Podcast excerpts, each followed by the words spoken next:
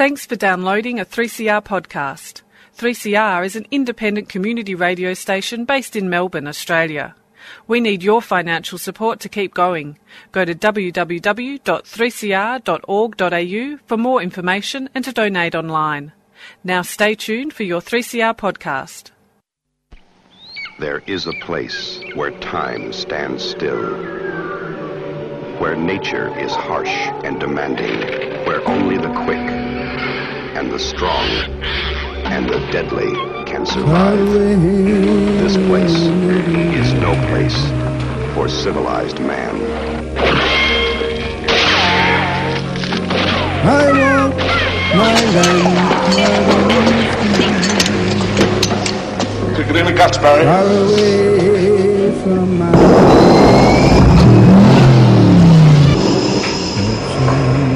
you've got to do now is pass the Australian culture test. Three simple questions, three correct hell did you answers, get all this and you together? go through that doorway to the greatest little country in the world. Yes, good morning. This is the greatest little country in the world, 3CR Showreel. We're uh, looking at the Australian film industry, and today we've got some very tasty interviews. One is with Damien Powers, who's just Damien Power, who's just uh, finished a film called uh, Killing Ground, which is going to be on at Nova November, uh, sorry, August the 24th. I don't know what's uh, happened to me. It's spring. It's starting to be spring outside, and I've begun to sprung in my head. August the 24th, very soon, just around the corner. Uh, it's a, a very compelling film. So got, I did a little bit of a chat with Damien, and after that, we're going to talk to some guys who have made a short called Knife Salesman. The Knife Salesman, very creepy, but it's been. Uh, awarded the honour of uh, being uh, played as part of the uh, Venice Film Festival, the Orizzonti Short Film Festival Prize, which runs in parallel to the uh, main competition, which starts in September. Only one of 12 films around the world that's going to be shown. So uh, we'll have a chat with them afterwards, but we better hurry along. Now, Damien Power interview, I have to warn you, there's a slightly uh, change in quality. Uh, I had some problem, diabolical problem with the uh, telephone line, so uh, just bear with uh, the sound quality change because the information's wonderful and you really should go and see rather compelling film, A Killing Ground. Well, congratulations on your film. It's a pretty interesting film on a, on a whole lot of levels. It's really actually like going backwards in time, this film. I know it's a, a scare film. And a couple go off into the bush and then all these terrifying things happen. But uh, you're actually doing a sort of a subtle twist on what has been a, a long term uh, discussion about uh, Australian, white Australians confronting the bush. But the bush isn't as uh, terrifying in this version as the people, as uh, say in walk, Walkabout, where the environment is uh, absolutely scarifying. But this is different, isn't it? Yeah, that's right. I think um, you're right. You know, we've all seen stories where people go to the woods and bad things happen. Um, so the question is, what can you bring to the table that's new? And two things I was trying with this film was, I guess, firstly, um, to make it feel as real as possible. Um, so that there was a sense of realism, not in, only in the way that the story elements were treated, um, but also in terms of the characters, their characterization, the kind of choices they make along that way. So there was that. But there was also an idea to open the film in a non-linear way. So, I mean, usually you watch a survival thriller and it's relentlessly linear. And for good reason. You get sewn into that character's journey. But I wanted to try something different with this so that we see not only the protagonists, the people who arrive in this clearing and find a tent, but we see something of the lives of the campers, the people that belong to the tent. Um, and we also see two guys who turn out to be um, the antagonists, and we see them at home before we really understand who they really are. Yeah. Um, and I think that what I was hoping was that that makes the audience a little more active in the storytelling through the first part of the film. You know, you're watching the film and you're trying to piece it together. You know, what is the relationship between these people? How come those people can't see those people? When when are we? Um, and you know, there are the clues drop, and uh, and people work it out. And I, but I think there is it creates this underlying tension of when will these people come together? Yeah. they will. Um, it's just a matter of when and how. I was going to take my hat off to you for the incredibly fantastic, uh, uh, realistic dialogue, the ability to be able to transfer that Australian cliche social melding conversational that you've got going, and the timing, really good. Ah, thank you. Thanks very much. Um, yeah, and it was really important for me to that those things feel real. That you know, um, Sam and Ian, the protagonists, feel like people that you might know, um, people that could be friends of yours, or and that um, you know, Chook and German, the antagonists, feel like real people, not cartoonish villains. Yeah. Well, you succeed, but uh, and now and that business about uh, the past and the present being melded together in your narrative, beautifully done. So yeah, look, I think um, part of the reason I um, use that structure is that the film deals with this idea of cycles of violence. You know, there's a reference to a past massacre of Indigenous people in the story, and I think there's a sense that um, you know this violence happened 200 years ago. It happened last week. It's happening right now, and it could happen tomorrow. Um, so I think that the structure um, reinforces that idea with this feeling of timelessness. Well, it's interesting that you've chosen uh, Aaron uh, Pedersen to be one of the uh, well, the primary psychopath. I'll say. Uh, how does that work? Because I mean, of course, he's identifiably Aboriginal, so that's quite interesting, isn't it? Yeah, that's right. Look, the character of German wasn't written as an Indigenous character, um, but the reference to the past massacre was in the script. Um, but when it came to casting it, I wanted to, I felt it was important that whoever played that character um, have enough strength and charisma to be able to mentor a young man into murder. Yeah. And uh, I feel like Aaron Pedersen is a national treasure. He's a great actor and certainly has that kind of charisma. And when we sent it to him, I felt there's, you know, he won't want to do this because he always plays cops. And I think that was one of the reasons why he did want to do it because you know because he never gets offered those roles. Um, and when he was doing it, he said to me that um, he felt his character had been uh, in some way poisoned by this past massacre and history of the place. And this idea really kind of informed us when we approached making the film and um, the sense of the place uh, as a character in the film and this idea of this resonance of this past crime. Yeah, that's interesting, isn't it? Um, I, I, the other film that uh, I actually woke up this morning and I was thinking two things. You know, the thing about uh, Walkabout and how there is a difference. You, have actually uh, changed uh, the sensibility because uh, I I lived in the bush for a while, and I had this profound sense of sadness that uh, this awful thing could happen in such a wonderful place. You know what I mean? Yeah. The the bush is like that in your film. That's right, and I think um, I think that's one of the things. Uh, one of the things I love about um, uh, Leah Leah's score is that um, it's not a traditional um, thriller score, but actually has this kind of uh, level of melancholy yeah. and regret in in it, and um, that was something that I, I feel came out of the landscape um, as much as the characters and and um, and the story.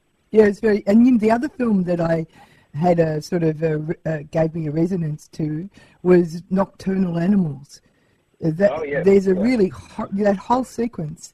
Uh, there is a certain uh, visualization uh, that uh, has is similar in your film. Uh, yeah, and I think um, I mean I, I remember watching that, and we'd obviously I think we'd shot Killing Ground by that time, and I watched that film and thought, oh, we'll see where this goes. Um, but I think what it shares with Killing Ground is that feeling of uh, um, danger and that this could, this kind of violence in real life can come out of nowhere and just completely blindside you. Um, and so, yeah, I, I mean, there's, a, there's definitely a resonance there.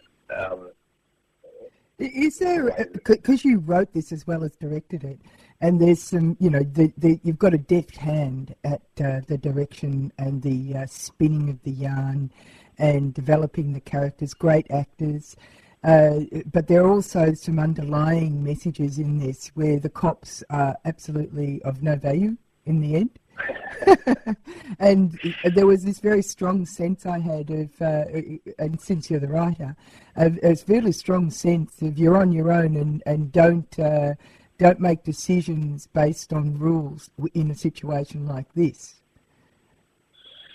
Well, yeah, I mean, I, I feel like the whole film is um, applying this pressure um, to the characters and um, we see how it affects their choices.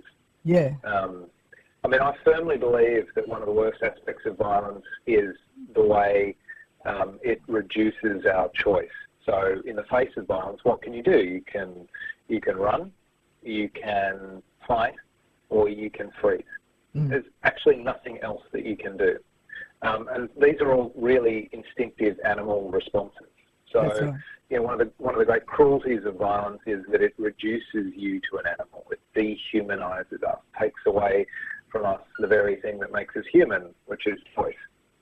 And I think I've tried to show that on a macro level within scenes, um, but also uh, across the whole story, where we see the protagonist family and their choices become increasingly narrow, um, their options decrease, and you know, then we see them have to make decisions under an intense kind of pressure.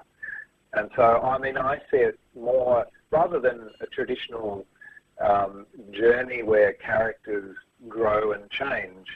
Really, they are they are forced to reckon with themselves. They discover who they truly are. Reveal themselves again, I guess coming back to my idea of trying to make it feel as real as possible is that, you know, as a writer, while I was writing this, I would constantly ask myself, what would I do in this situation? Yeah. You know, I mean, you know, movies teach us that we can be heroes, that we can find from somewhere um, this reserve of strength we never knew that we had. I'm not so sure that life works like that. yeah, that's I'd right. Like to think, I'd like to think that I would be able to protect my family if we were in danger, but um, maybe not. So that was a kind of that was the kind of thinking that I brought to the writing, I guess. It's uh, done very well in America, hasn't it? Yeah. So I mean, it um, we had our um, international premiere at Sundance this year, and um, the film was received really well. So you know, we sold out screenings. They put on an extra screening. We had buzz. We had great reviews. Um, I was able to sign um, with an agent and manager in the States while I was over there. I was able to quit my day job. Hey. um, and so, yeah, look, the film did well. We sold to IFC Midnight. It's actually come out um, in the US uh, just this um, past week. My name's Molly Reynolds, and I make documentaries like Another Country, and I support 3CR because it is a radio station that once you start listening to, you can't stop. And you're on Showreel with Annie. And as I said, I apologise for the quality change. It, the information's really interesting. That was Damien Power. Uh, his film is Killing Ground, and it starts at the Nova on the 24th of August. It's really worth seeing. It's a rollicking yarn, but it's also a very tasty, well put together piece of filming. Uh, the next uh, little interview we've got today is with uh, Michael Leonard and Jamie Helmer. I said that uh, Michael and Jamie have uh, hit the big time in a in a sense. Their short film, The Knife Salesman, uh, a short, has been selected to be part of the Orizzonte Short Film Prize in the upcoming Venice uh, Film Festival starts in September. Uh, let's hear what they've got to say and how they got into this madcap uh, world of filmmaking. What is your film? Uh, it's 10 minutes long. It's 10 minutes long. And uh, as I was just saying, it's actually quite a, a freakish uh, concept of the uh, knife salesman coming into your kitchen. It's almost an oldie worldy idea. Yeah, that was the point. Um, we kind of wanted to make something that felt timeless. Um, so if you look at the production design of the film, everything's been um, kind of sourced around that kind of early 90s sort of period. And there's no cell phones or anything like that kind of kicking around. And just the idea of having a traveling salesman is a very kind of like old and traditional idea. And the film's about traditional gender roles and how we actually haven't particularly progressed too much Yeah. since those sorts of times. Because you wrote it, didn't you, Michael? Yeah. Yeah, you didn't just uh, you directed it, and but it comes from a sequence from uh, a feature film that you were expecting to make. Yeah, that we are expecting to make, um, especially now with the news of Venice. Uh, a lot of doors have kind of opened up for us in regards to moving forward in our career. Um, but yeah, uh, basically, Jamie had an idea for a film that I kind of jumped onto when we started collaborating with each other about four years ago.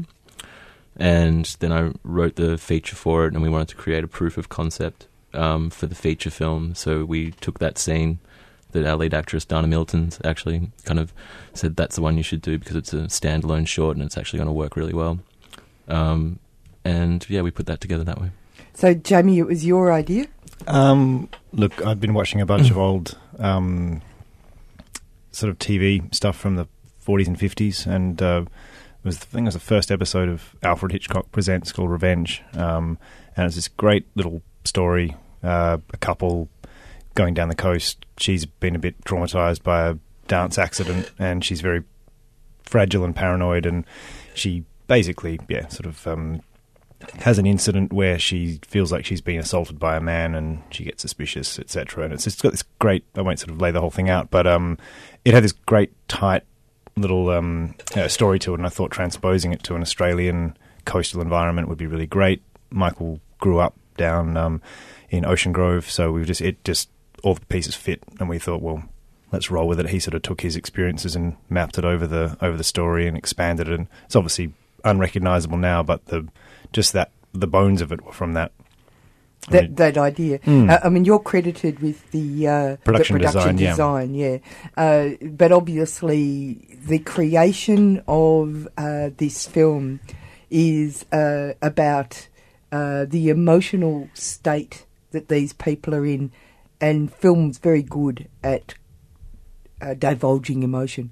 Is Yeah. is that what you're Oh, for sure. I mean, it's just it's again as um, as Mike said that it's these gender roles that they're playing out. Um, they're very knowingly doing it. I mean, the the knife salesman character he he knows he's you know sort of being suggestive, and he knows he's playing this playing this kind of. Uh, dominant game she knows he's doing it and she's resisting it but at the same time they still succumb to it you know it still plays out and they you know they are affected in the way that people have always been affected by that sort of So, so it's like a play on uh, uh, subdued violence and erotica. Basically, Yeah. yeah, that's the short film. Um, the feature obviously goes into much broader spectrum, but as with the short film, I mean, we just wanted to create something that would at least hit on one of our major themes, which is gender and gender roles in Australia and kind of like the Western world, and then um, also find a very um, concise and potent way to do that, and yeah, using those ideas of um, um, erotica um, definitely worked. Yeah, yeah. And this film has uh, been chosen uh, uh, uh, one of twelve to be part of the Venice Film Festival. You're in the Parallel Orizzonti Yeah. film section. Mhm. Can you explain that to me? Yeah, cool. So there's um, two sections. So there's the um, the official selection. So that's got all your biggies like Warwick Thornton's new film, George Clooney's new film, and Aronofsky's that kind of thing. Um, and then there's the Horizonte, which is translates to um, horizons, I think in English. Um, and that's where they find films from throughout the world that um, are using cinematic language in a different way and um, kind of exciting different things from different places. and the short film competition falls into that as well. So um, I don't think there's a official competition for the Horizon section, but with the short films, um, I believe there's a, a winner at the end or something like Yeah, that. yeah, that's Mm. that's right. And I mean, if there's only twelve in the entire world that have been chosen, you must be feeling pretty special. It's uh, yeah, it's it's a big deal. It's definitely uh, yeah, it's not lost on us.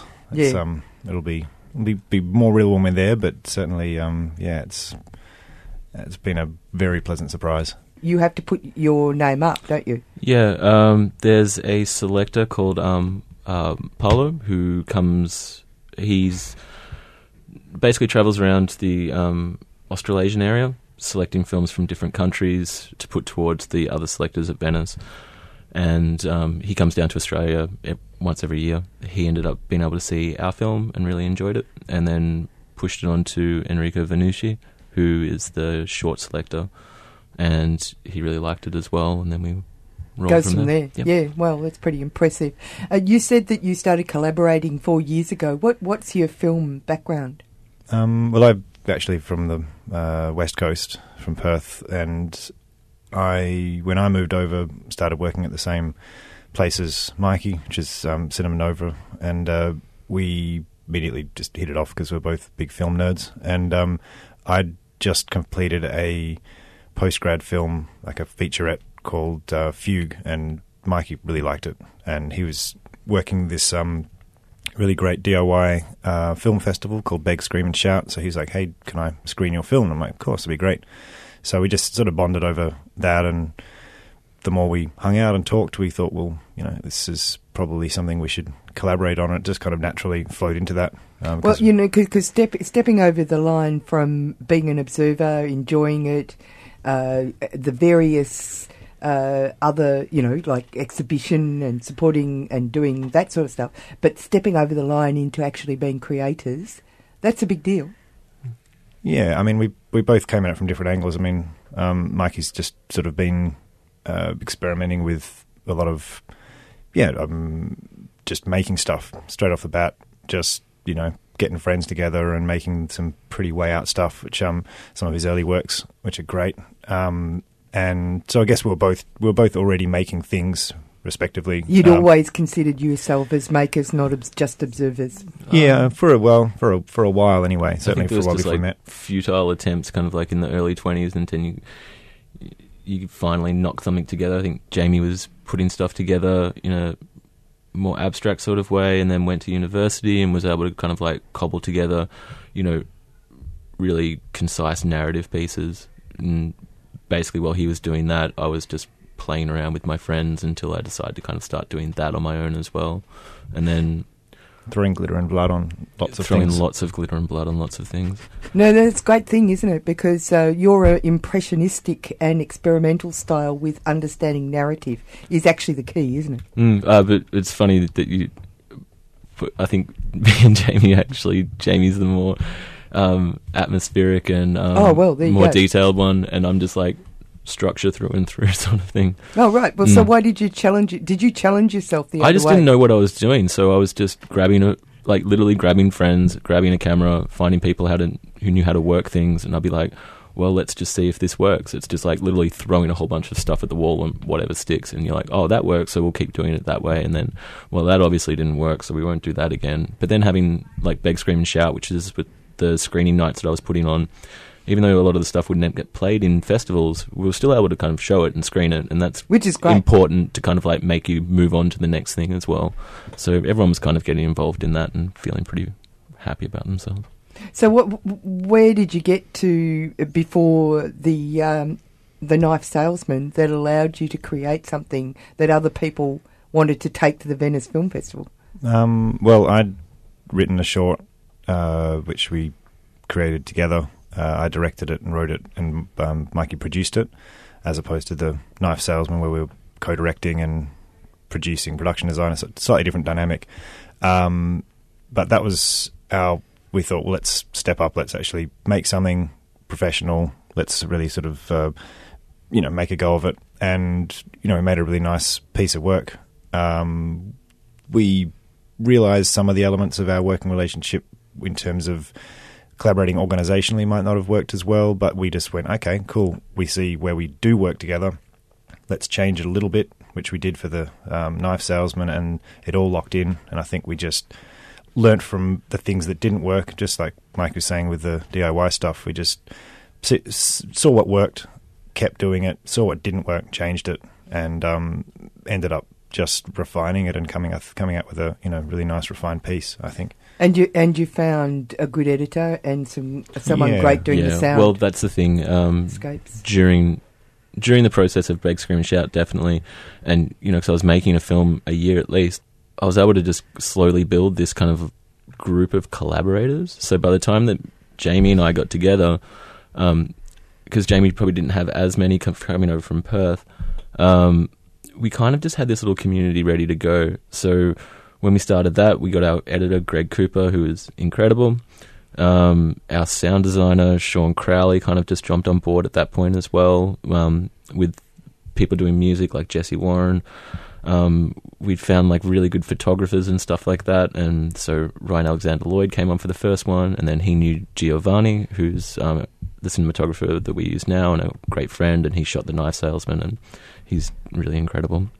Um, but yeah, the whole community just kind of grew, and now we have this really strong team of collaborators and people with gear like Tom Savage. I mean, he worked on earlier stuff that I did when he was just starting out, and now like his company's quite large, and he's still kind of you know is very generous in um, hiring us gear, and the people that he uses are super wonderful as well, which makes our shoots complete dreams. Mm. Well, that's basically it, isn't it? Um, the practicality plus the dreamscape, Mm. being able to collab- uh, make those both both those elements work. Yeah, well, when you look at like um, directors who have like massive runs, like the Coen Brothers or Cronenberg, in that kind of like late '80s, uh, early '90s period, where they're just incredible films and they're coming out like once every two years at least, sort of thing. You look at the credits of all those films, and it's all the All same the same names. people. Um, so it's not just like this one guy's coming out with stuff, and he knows that or she knows that. Um, it's that team that's just working together who all know each other's minds, and because now we've kind of had that team rolling for about four years now, um, everyone's super excited to jump onto the next thing, and you know we're all good friends, and we all hang out outside of work and Well, the next like that, the so- next adventure, of course, is the feature. yeah, basically. That's exactly right. But you're going you're going to have a little uh, hiatus before that because you're going to Venice, aren't you? You sure are. Yeah, and the idea of going to Venice as well is to basically sell to people the feature film. So Great. you know we'll be in Venice for a little bit, and then hopefully as soon as we get back in the last part of this year, we can really start putting those pieces together in order to be shooting next year. And So is it a marketplace as well? yeah, Yeah, cool. Oh well, good luck. yeah. Well, thank you. We don't know how that stuff works. Yeah, Oh no, well you've you've uh, turned the key. Mm. You can only go through the door. that's it. And that's it. The knife salesman. Good luck to them too. Uh, Michael and Jamie, Michael Leonard and Jamie Helmer. Coming up next is uh, published or not. We're going to go out with uh, a hun- 10,000 Reasons to Rebel. Goodbye from uh, Showreel this week. Whoa, whoa,